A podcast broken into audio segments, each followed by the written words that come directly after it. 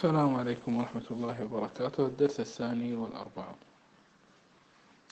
سنتحدث اليوم عن أنواع المصنفات الحديثية التي تحتوي على أحاديث رسول الله صلى الله عليه وسلم.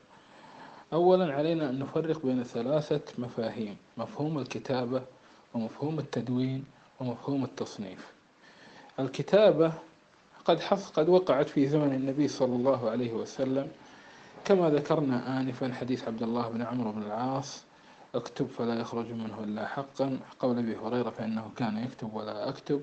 اكتبوا لأبي شاة آه، كتاب آه، آه، عمرو بن حزم كتب النبي صلى الله عليه وسلم لأهل البلدان كتابة أبي بكر الصديق في الصدقات بعض كتب عمر لأهل لبعض الناس الصحابة يقول كتب لنا عمر. وهكذا. مثلا لا الحرير حرام على أمتي. حتى مثلا المغيرة بن شعبة كان يعني آه، مثل حديث البخاري أن المغيرة بن شعبة سأله معاوية أن يكتب له بحديث سمعه سمع النبي صلى الله عليه وسلم يقوله بعد الصلاة فكتب له بالدعاء المشهور اللهم لا مانع ما أعطيت ولا معطي لما منعت ولا ينفع ذا الجد منك الجد. فالكتابة هذه شيء وقع في زمن النبوي وبعد الزمن النبوي. هناك شيء اسمه التدوين وهي من كلمة ديوان. وقيل مثلا يقال عمر دون الدواوين يعني جمع أسماء الناس في مكان واحد. التدوين هو الجمع جمع الكتاب جمع عفوا جمع الأحاديث آه، بغير ترتيب وبغير قصد معين وإنما يجمعها هكذا اتفاقا. وهذا التدوين وقع في في الصحف المشهورة مثل صحيفة همام بن منبه عن أبي هريرة التي ذكر فيها أحاديثه عن أبي هريرة. لا تجد ترتيبا موضوعيا ولا تجد أي شيء تجد أحاديث مسرودة فقط. أيضا صحيفة أبي الزبير عن جابر نفس القصة. آه، آه، عموما هذه الصحف التي في ذلك الوقت. طيب هناك الثالث الضرب الثالث الذي سنتحدث عنه وهو التصنيف. وهو جمع الأحاديث المكتوبة جمعا آه، مقصودا. بمعنى أنه يجمعها على طريقة يسهل معها البحث. يجمعها مرتبة. طيب كيف هي مرتبة؟ منها هنا نعرف أنواع التصانيف. هو جمع الأحاديث المكتوبة مرتبة بترتيب معين مقصود.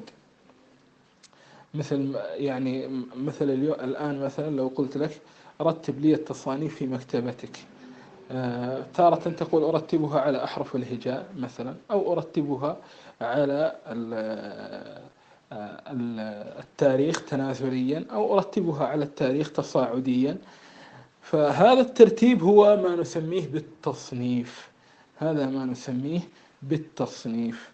وهذا التفريق بين هذه الأمور الثلاثة يريحك من بعض الشبهات.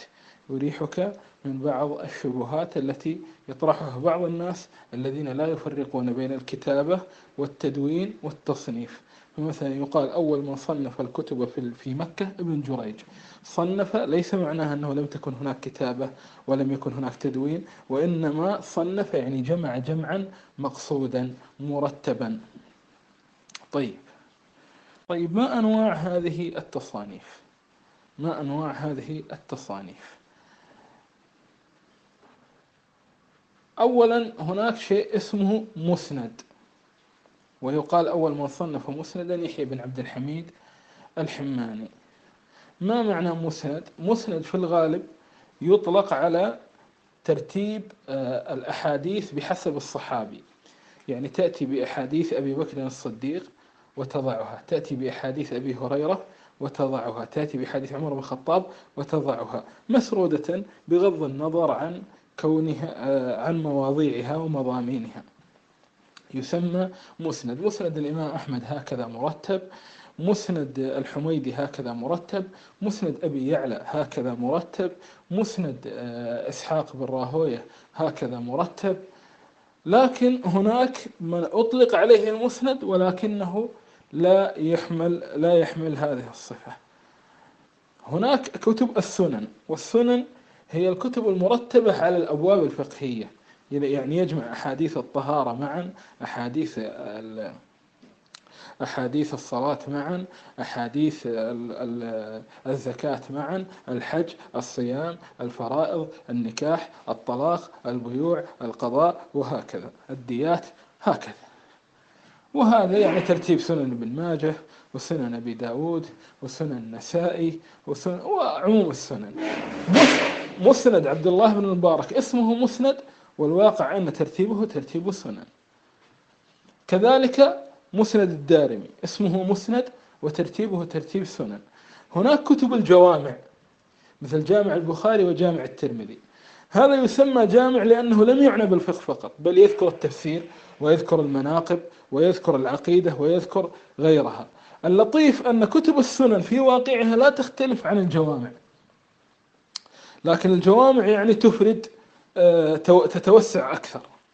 وإن كانت حقيقة في الواقع كتب السنن والجوامع متقاربة جدا جدا في مضامينها وفي حقيقتها. ولكن هذا تقسيم لضبط الأغلب. هذا تقسيم لضبط الأغلب. طيب هناك كتب التفسير المسندة. هناك كتب التفسير المسندة. وهذه واضح أنها مثل تفسير عبد الرزاق تفسير سفيان الثوري شيخه تفسير آه، ابن المنذر تفسير الطبري تفسير آه، وتفسير الثعلبي تفسير الواحدي غيرها. وهذه واضح على إيش مرتبة؟ مرتبة على سور القرآن فيورد تحت كل سورة ما روي فيها من الأحاديث والآثار. وهناك ما يسمى بكتب أحكام القرآن وهي على نفس السياق ولكنها تعتني بالسياق الفقهي للآيات أكثر شيء. طيب. هناك آه، المصنفات. عندنا مصنف عبد الرزاق ومصنف ابن أبي شيبة. وهذه كتب تعنى بالفتاوى الفقهية للصحابة والتابعين وبعض الأحاديث النبوية. فهي فهي يعني وتعنى بذكر الخلاف بحيث أن أن كل مسألة آه، يعني يوضح لك آه، أنهم اختلفوا وأجمعوا يقول لك باب من أجاز كذا باب من حرم كذا. أما كتب السنن مثلا لا هو يعطيك الحكم النهائي اللي عنده. باب كذا ويذكر حديث مستدلا به. أحيانا يتردد يقول لك باب من رأى كذا ودليله وبعدين يقول لك باب من خالفه ودليله. يعني أحيانا في الحالات الخلاف القوي. أما كتب المصنفات فهي معنية بذكر الخلاف آه، بشدة. هناك كتب الفقهاء مثل كتاب الأم للشافعي أو كتاب الموطأ هناك كتب آه، تعنى ب... هي أصلا مبنية على ذكر الكلام الفقهي والخلاف ويتخللها أحاديث مسندة مثل كتاب الأم للشافعي والأوسط لابن المنذر والإشراف له وتهذيب الآثار للطبري وشرح معاني الآثار للطحاوي وغيرها.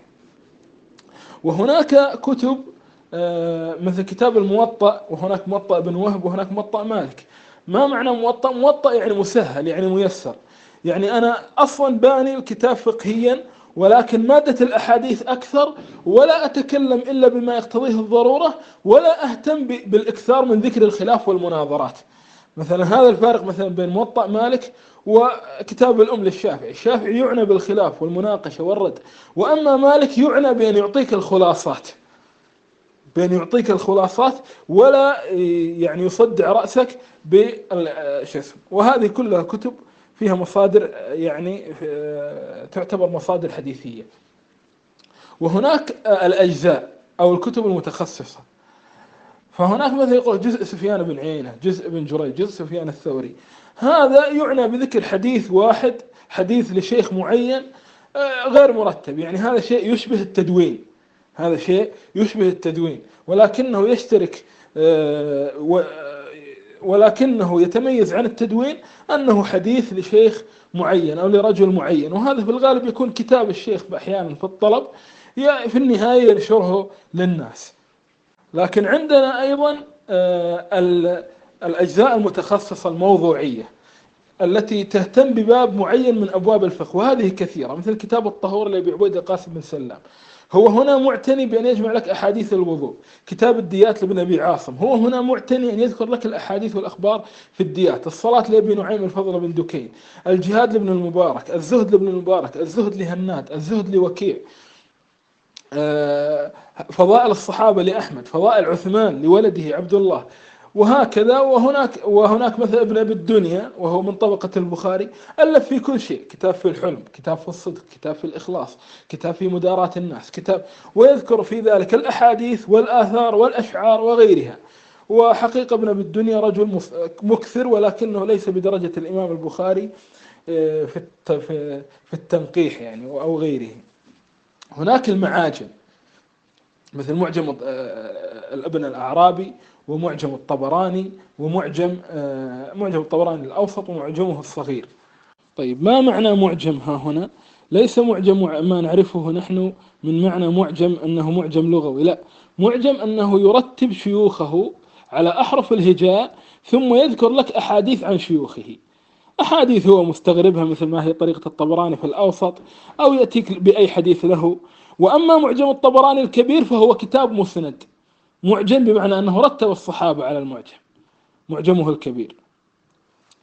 طيب آه، صحيح ابن حبان صحيح ابن خزيمة صحيح مسلم هي كتب آه، مساني آه، سنن اشترط فيها الصحة. هناك المشيخات مشيخة فلان. هذه مثل المعجم ولكن لا يرتبها على أحرف الهجاء. يعني يذكر عن كل شيخ من شيوخه حديث أو حديثين ولكن لا يشترط أن يرتبها هذا الترتيب. مثل مشيخة إبراهيم بن طهمان وهو رجل من أتباع التابعين وقد أدرك المحنة وكان له فيها بلاء حسن. فإبراهيم بن طهمان مثلا له كتاب مشيخة إبراهيم بن طهمان؟ هذا آه، يعني بهذا هناك كتب غريب الحديث وهي الكتب التي تعنى بشرح الأحاديث مثل غريب الحديث لابن قتيبة وغريب الحديث لأبي عبيدة قاسم بن سلام وغريب الحديث لإبراهيم الحربي. هذه الكتب تعنى بأن تذكر لك الأحاديث الغريبة آه، الأحاديث والألفاظ التي فيها مستغربة ويشرحها لك. وفي كثير من الأحيان يسند وهناك مصنفات كثيرة صنفت في الغريب. طيب. هناك كتب المسائل وهي الفتاوى لإمام معين متبوع مثل الإمام أحمد أو إسحاق بن راهويه مسائل فلان لفلان. فهذه المسائل هو يعني يسأل ويجيب وأحيانا يذكر إسنادا وأحيانا تلميذه السائل يستدل له فيذكر خبرا بإسناده. طيب. هناك أيضا آه، كتب التواريخ وهذه ينبغي أن تنتبه لها. تجد البخاري له كتاب اسمه التاريخ الكبير. يعني إيش؟ يعني يذكر الحوادث لا لا لا. التاريخ الكبير يعني يؤرخ للمحدثين. فكل من روى حديثا عن رسول الله أو عن تابعي أو عن صحابي يذكره لك ويذكر شيوخه وتلاميذه وأحيانا يسند بعض الأخبار ويذكر لك ما قيل فيه. وهذه يسمونها كتب الرجال. مثل الجرح والتعديل لابن أبي حاتم الثقات لابن حبان المجروحين آه، لابن عدي. وهذه الكتب هي هي كتب تحكم على الرجال وهي أيضا من مصادر التخريج. فهو أحيانا تختص هذه الكتب أحيانا تخت... أحيانا تكون شاملة مثل التاريخ الكبير البخاري أو الجرح التعديل لابن أبي حاتم. وأحيانا تختص بضرب معين من الرواة مثل الثقات للعجلي والثقات لابن حبان. وأحيانا تخت... أو ضعفاء للنسائي أو الضعفاء للبخاري أو الضعفاء آه، والمجروحين لابن حبان أو أو الكامل في الضعفاء لابن عدي أو الضعفاء للدار قطني أو الضعفاء للحاكم. أو تختص مثلا برجال كتاب معين أو تختص مثلا بمشيخة رجل معين مثل النسائي جمع شيوخه وبدأ يتكلم عليهم واحدا واحدا. وأحيانا تختص ببلد معين مثل تاريخ بغداد للخطيب البغدادي يروي لكل الرواة الذين دخلوا لبغداد يذكر تراجمهم ويتوسع فيها. مثل تاريخ المدينة لابن شبة نفس القصة. مثل آه، تاريخ دمشق لابن عساكر نفس القصة. مثل تاريخ دارية لعبد الجبار الخولاني نفس القصة. مثل تاريخ جرجان للسهمي نفس القصة. وأحيانا طبعا يهتم بذكر آه، أصحاب رجل معين مثل طبقات أصحاب أحمد للخلال طيب. وهناك كتب خلاف مثلا مثل كتب ناسخ الحديث ومنسوخه مثل كتاب ناسخ الحديث ومنسوخه لابن شاهين وناسخ الحديث ومنسوخه للأثرم. وهذا يعني يهتم بذكر نوع معين من الأحاديث مسندة والتعليق عليها. هذا تقريبا إجمالا آه، معظم آه، وهناك كتب الفوائد. الفوائد يعني الأحاديث الغريبة التي في العادة تكون خطأ مستغربة. يعني حديث مشهور من حديث شعبة يأتي إنسان يرويه من حديث من من حديث سفيان مثلا. هكذا. ومنها أطراف الأفراد والغرائب. وهناك كتب العلل التي تعتني بذكر الأحاديث المعلولة علة خفية كما شرحناه آنفا. مرفوع وقف موصول أرسل وهكذا. أو مرسل وصل وهكذا. مثل علل ابن أبي حاتم والعلل للدار قطني والعلل لعبد الله رواية روايته عن أبيه وغير وغير آه، ذلك. ومثل فهذه آه، يعني أنواع المصنفات الحديثية التي فيها أحاديث رسول الله صلى الله عليه وسلم إجمالا. وإن شاء الله المرة القادمة سنحدثك. طبعا وأيضا كتب السيرة والمغازي والطبقات مثل الطبقات لابن سعد هذا ذكر سيرة النبي ثم ثم سير الصحابة ثم بدأ يترجم للناس واحدا واحدا. مثل مغازي لموسى بن عقبة آه، أو سيرة ابن إسحاق هذه تختص بسيرة نبينا صلى الله عليه وسلم أو بجزء من سيرته مثل مغازيه وهنا تنبيه مهم هناك كثير من الكتب التي هي في وقتنا مفقودة ولكنها إلى عهد قريب مثلا إلى عهد ابن حجر أو إلى عهد ابن رجب هي غير مفقودة يذكرونها ويروونها ويطلعون عليها. فمن خلال النظر في كلام العلماء الذين نقلوا عنه بإمكانك أن تجمع جزءا كبيرا من هذا الكتاب المفقود بل ربما تستطيع أن تجمعه كله من جديد. وأحاديث النبي صلى الله عليه وسلم لا تتوقف على مجموعة من الأجزاء المفقودة أو المخطوطة لأنه كما نبهنا لكم أن الأحاديث الصحيحة في العادة تكون مشتهرة. المرة القادمة سنتكلم عن أسانيد السيرة وأسانيد التفسير والنقد الخاص بها ولماذا كثير من روايات السيرة تأتي مرسلة. آه، وبعدها إن شاء الله آه، سنتجول في القرون قرنا قرنا. آه، ونذكر موضوع التصانيف التي صنفت في كل قرن وكيف يمكن البحث فيها. هذا وصل اللهم على محمد وعلى آله وصحبه